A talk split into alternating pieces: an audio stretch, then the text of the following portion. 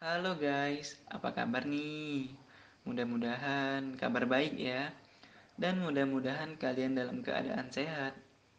Oh iya, ada sebuah pepatah yang berbunyi tak kenal maka tak sayang. Maka dari itu kenalin dulu nih gua. Gua adalah ketua kelompok SIM Halaka 30 yang bernama Agil Rizky Adila yang bakalan mandu podcast kali ini. Di sini kami dari SIM Halaka 30 yang tentunya dari ITERA ingin menjelaskan tentang apa itu narkoba, cara pencegahan, dan cara menangani pencandu narkoba. Pokoknya ikutin terus deh podcast kali ini. Jangan di skip ya. Enjoy guys. Narkoba adalah singkatan dari narkotika, psikoterapika, dan obat terlarang. Selain narkoba, Istilah lain yang diperkenalkan khususnya oleh Kementerian Kesehatan Republik Indonesia adalah nabza, yang merupakan singkatan dari narkotika, psikoterapika, dan zat adiktif. Semua istilah ini, baik narkoba ataupun nabza, mengacu pada kelompok senyawa yang umumnya memiliki risiko kecanduan bagi penggunanya. Narkoba itu ada tiga golongan. Ada golongan satu, golongan dua, dan golongan tiga.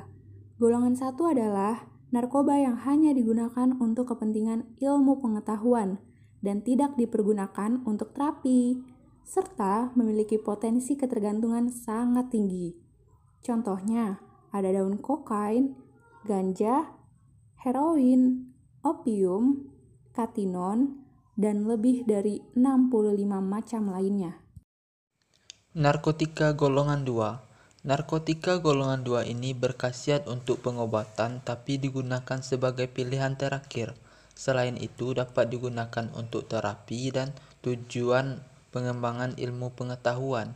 Narkotika golongan 2 ini mempunyai potensi tinggi mengakibatkan ketergantungan.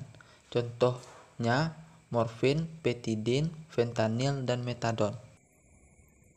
Narkotika golongan ketiga ini berhasiat untuk pengobatan dan banyak digunakan dalam terapi atau tujuan pengembangan ilmu pengetahuan mempunyai potensi ringan mengakibatkan ketergantungan. Contoh narkotika golongan ketiga adalah kodein, buprenorfin, etilmorfina, nikokodina, polkodina, propiram, dan ada 13 macam termasuk beberapa campuran lainnya. Narkoba dibagi menjadi tiga, berdasarkan karakteristiknya yang pertama depresan. Narkoba atau narkotika berdasarkan kategori depresan memperlambat pesan atau impuls antara otak dengan anggota tubuh. Dengan begitu, obat-obatan ini mampu membuat tubuh dan perasaan menjadi rileks, tenang, dan nyaman. Obat ini biasanya digunakan oleh orang-orang yang sedang mengalami tekanan mental seperti stres dan depresi. Nah, karakteristik yang kedua adalah halusinogen. Sama seperti namanya, obat-obatan terlarang yang termasuk ke dalam kategori ini dapat membuat pemakainya mengalami halusinasi. Sebelumnya, pada tahu nggak sih apa itu halusinasi? Halusinasi adalah kondisi saat seseorang menganggap sesuatu yang tidak ada menjadi seolah-olah nyata. Obat yang dikonsumsi mempengaruhi indera penglihatan, pendengaran, penciuman, dan peraba. Overdosis dari narkotika yang memiliki sifat ini bisa menyebabkan kebingungan, disorientasi, dan cemas secara berlebih. Stimulan Narkoba jenis stimulan memberikan efek yang dapat mempercepat sinyal antara otak dan badan. Narkoba jenis ini mampu membuat pemakainya merasa lebih segar, percaya diri, berenergi, dan bersemangat.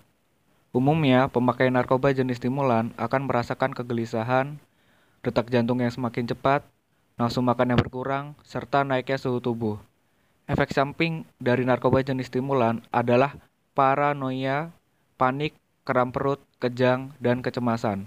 Contoh macam-macam narkoba jenis ini adalah ekstasi atau MDMA, amfetamin, sabu, dan kokain. Berikut ini adalah jenis-jenis narkoba yang sering beredar di kalangan masyarakat. Pertama morfin, kedua heroin, ketiga kokain, keempat ganja atau kanabis, kelima lisergit akid, keenam opiat atau opium, ketujuh kodein, ke-8 ekstasi, ke-9 sabu-sabu, ke-10 nipam. Oke, sekarang kita bakal bahas tentang efek samping dari penggunaan narkoba. Nah, narkoba sendiri dibagi menjadi tiga golongan, yakni golongan 1, golongan 2, dan golongan 3. Dari ketiga golongan tersebut, tentunya mempunyai efek samping yang berbeda-beda pula. Golongan 1 Golongan yang penggunaannya hanya diperuntukkan untuk keperluan ilmu pengetahuan dan kesehatan saja. Namun, apabila digunakan, maka akan menyebabkan ketergantungan atau candu berat. Nah, teman-teman udah pada tahu kan akibat dari penggunaan narkoba sendiri. Apalagi sudah dijelaskan di atas tadi dua contoh dampak yang dapat timbul akibat mengonsumsi narkoba. Nah kali ini gue mau kasih tahu untuk golongan tiga sendiri itu memiliki resiko ketergantungan yang cukup ringan. Namun dia banyak dimanfaatkan untuk pengobatan serta terapi. Jadi so be careful guys. Narkotika golongan 2 adalah bahan baku untuk produksi obat. Jadi, mereka memang berhasiat untuk pengobatan, namun digunakan sebagai pilihan terakhir. Narkotika jenis 2 ini bisa menimbulkan potensi ketergantungan tinggi. Contohnya adalah petidin, morfin, fentanyl, atau metadon. Penyebab narkoba di antaranya adalah 1. Mengalami permasalahan ekonomi 2. Mengikuti teman dan ingin terlihat gaya 3. Memiliki masalah hubungan dengan pasangan, kerabat, atau keluarga. 4. Lingkungan pergaulan yang semua anggotanya menjadi pengguna atau pengedar narkoba. 5. Memuaskan rasa ingin tahu atau coba-coba. Selanjutnya yang keenam, mereka meyakini bahwa narkoba mampu mengurangi beban atau stres yang dialami. Yang ketujuh, kurangnya pengetahuan tentang ilmu pendidikan dan ilmu agama. Yang kedelapan, menunjukkan kehebatan dan merasa sudah dewasa. Yang kesembilan, sering berkunjung ke tempat hiburan seperti kafe, diskotik, ataupun karaoke. Yang terakhir, memiliki orang tua yang kurang harmonis dan kurang pengawasan. Nih guys, gue mau nanya ke kalian, berapa sih persentase penyalahgunaan narkoba secara nasional di Indonesia? Hmm, pasti kalian belum pada tahu kan? Nih, gue kasih tahu nih. Persentase penyalahgunaan narkoba di Indonesia mencapai 1,77 persen atau sekitar 3,37 juta jiwa. Dengan persentase rata-rata pengguna, 59% kelompok pekerja atau produktif berpenghasilan, dan 24% sisanya merupakan kelompok pelajar. Hmm, gak patut dicontoh banget ya kan? Pengguna narkoba lanjutnya terbagi menjadi tiga jenis kategori, yaitu coba pakai sebesar 57%, reaksional atau rutin pakai minimal seminggu dua kali 27%, dan pecandu ada 16%. Ciri-ciri pengguna narkoba dilihat dari segi fisik. Mata merah, cekung atau sayu, pupil melebar atau menyempit, perubahan kebersihan, masalah gigi, perubahan pada kulit, masalah tidur atau tidur terlalu banyak, wajah pucat, dan bibir tampak kehitaman, emosi tidak stabil, serta sering sakit. Sebagai wujud dari keseriusan negara untuk menangani permasalahan narkotika yang merebak sampai ke pelosok negeri, maka aturan yang telah ada sebelumnya yakni Undang-Undang Nomor 7 Tahun 1997 diperbaharui dengan dibuat dan disahkannya Undang-Undang Nomor 35 Tahun 2009 tentang narkotika penerapan pasal-pasal pidana bagi pihak yang memproduksi, pengedar, penjual, maupun perantara juga dikenakan pasal, yakni Undang-Undang Pasal 111, 112, 114 adalah minimal 4 tahun dan maksimal hukuman mati. Sedangkan sanksi pada pasal 127 adalah rehabilitasi atau teman-teman maksimal penjara 4 tahun.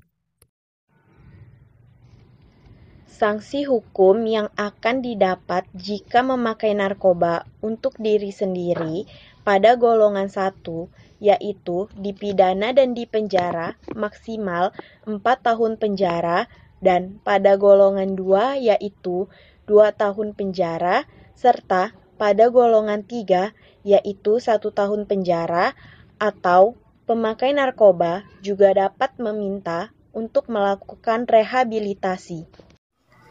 Rehabilitasi narkoba merupakan salah satu upaya untuk menyelamatkan para pengguna dari belenggu narkoba.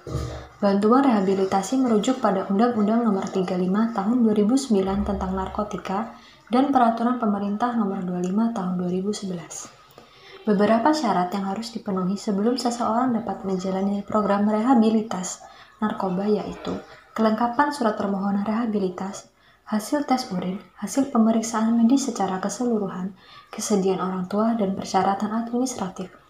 Tahapan rehabilitas itu ada tiga. Yang pertama, rehabilitasi medis atau detosifikasi. Yang kedua, rehabilitasi non-medis seperti program terapeutik komunitis. Yang ketiga, tahap bina lanjut dengan memberikan kegiatan sesuai dengan minat dan bakat. Nah, ada cara mudah nih menghindari narkoba. Yang pertama, selektif dalam pergaulan. Pergaulan yang salah bisa menyebabkan kita terperosok sehingga kita harus berhati-hati dengan teman-teman kita sendiri. Yang kedua, ada memperkuat pertahanan spiritual.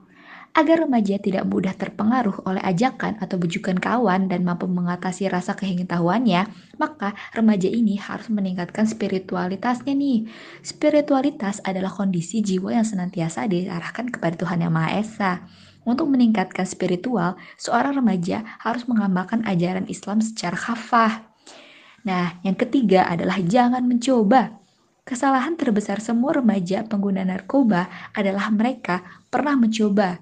Sekali Anda mencoba, anda telah menjadi pengguna dan akan selalu menjadi kecanduan cara nih. Lain, cara lain untuk menghindari narkoba yaitu memiliki hobi dan aktivitas positif, misalnya dengan olahraga, melukis, menulis, dan lainnya. Hal ini selain meningkatkan keterampilan, juga membatasi lingkungan pergaulan pada orang-orang yang memiliki ide dan kreasi yang positif pula. Orang yang tidak memiliki kesibukan, seperti hobi, lebih mudah untuk diajak melakukan hal-hal yang negatif, termasuk menggunakan narkoba. Yang kedua, berpikir jangka panjang. Remaja harus memiliki pandangan yang luas dan berwawasan ke depan, yang harus open-minded. Nah, ia harus mampu memikirkan sebuah perbuatan, nah, apa dampak positifnya dan negatifnya kepada masa depannya. Lalu yang ketiga, yaitu yang eh, sangkutan dengan yang tadi, ingat masa depan. Nah, menyalahgunakan narkoba dapat menghancurkan masa depan. Nah, kita juga harus melihat masa depan sendiri apa yang akan berdampak pada diri kita, keluarga, dan orang lain di sekitar kita. PHBS Apa sih PHBS itu? PHBS adalah perilaku hidup bersih dan sehat. PHBS itu sendiri adalah salah satu program khusus dari pemerintah Indonesia yang bertujuan untuk meningkatkan kualitas kesehatan masyarakat Indonesia secara keseluruhan. PHBS dilakukan karena kesadaran pribadi, sehingga kita, keluarga, dan seluruh anggota keluarga mampu menolong diri sendiri dalam bidang kesehatan, serta memiliki peran aktif dalam masyarakat. Nah selanjutnya gue bakal nyebutin nih beberapa cara kita setelah beraktivitas di luaran rumah. Yang pertama yaitu lepas sepatu kita di depan pintu rumah. Jangan bawa sepatu kita masuk. Jika kita mempunyai disinfektan segera semprot sepatu kita dengan disinfektan Terus yang kedua yaitu sediakan sarana cuci tangan di depan rumah agar tamu-tamu atau keluarga kita yang berada di luar rumah atau dari bepergian jauh bisa bercuci tangan terlebih dahulu sebelum masuk ke dalam rumah. Dan jangan lupa, lakukan 6 cara dalam mencuci tangan. 3. Letakkan tas kerja atau kantong plastik belanjaan di lantai rumah. Jangan letakkan di kursi rumah ya. Bersihkan permukaan tas atau kantong plastik belanjaan dengan menggunakan tisu basah antiseptik. 4. Untuk beberapa peralatan yang sering terkena tangan, misalnya ponsel, kacamata, kunci motor, atau kunci mobil, elap menggunakan air sabun, seperti sabun untuk cuci tangan. Lalu, jangan lupa untuk dielap lagi dengan menggunakan kain bersih yang kering. 5. Buang semua tanda terima belanja, bon, kwitansi yang Anda terima, dan tidak dibutuhkan fisiknya.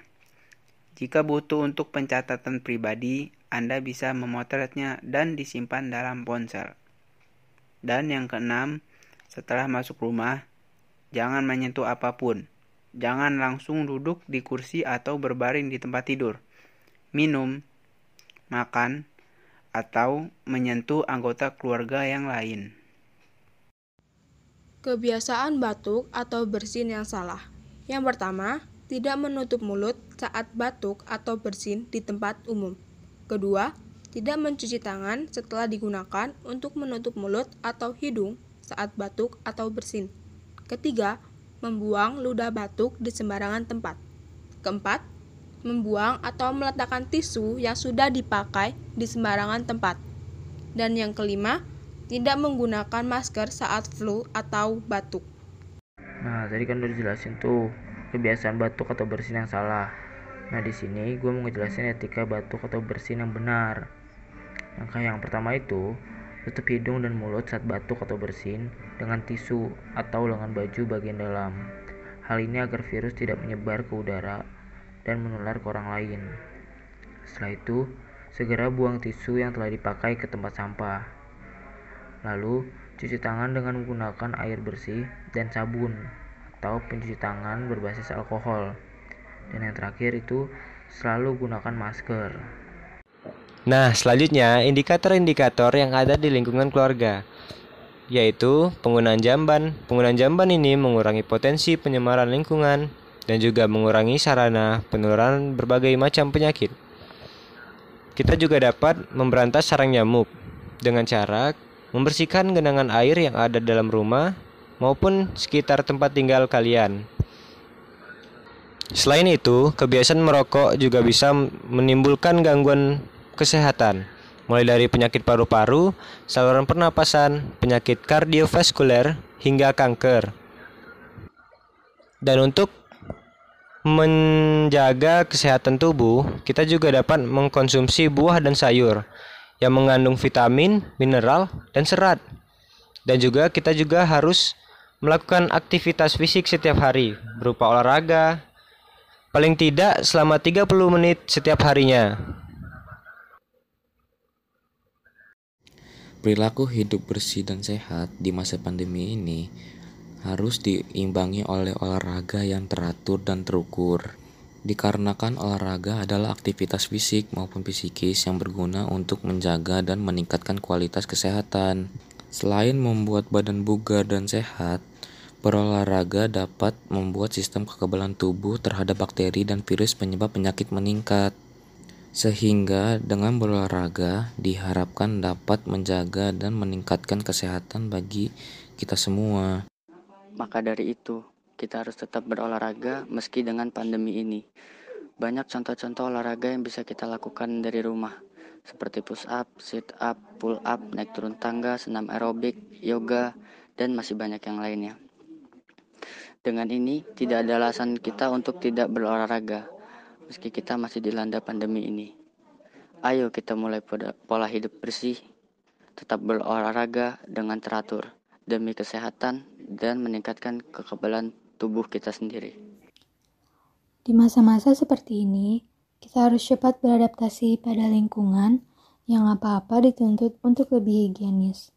Kebiasaan lama yang sering dilakukan seperti bersalaman, cepika-cepiki, cium tangan, berkerumun, malas cuci tangan, harus mulai ditinggalkan karena mendukung penularan COVID-19. Adaptasi kebiasaan apa sih yang dimaksud? Yang pertama, sering cuci tangan pakai sabun. Yang kedua, pakai masker ke mana-mana. Yang ketiga, jaga jarak. Yang keempat, istirahat cukup. Yang kelima, rajin olahraga, serta makan makanan bergizi seimbang. Inilah pesan kunci yang perlu dilakukan secara disiplin, baik secara individu maupun kolektif. agar tujuan yang dimaksud dapat tercapai. Saatnya menjadi pelopor adaptasi kebiasaan baru.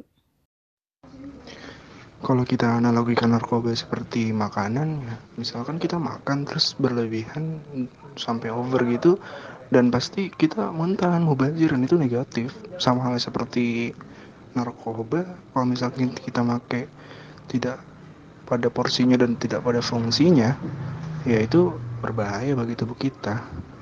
Dan narkoba pun mempunyai efek yang ketergantungan kan, dia bisa merusak tubuh kita di masa depan gitu dalam waktu jangka waktu yang panjang.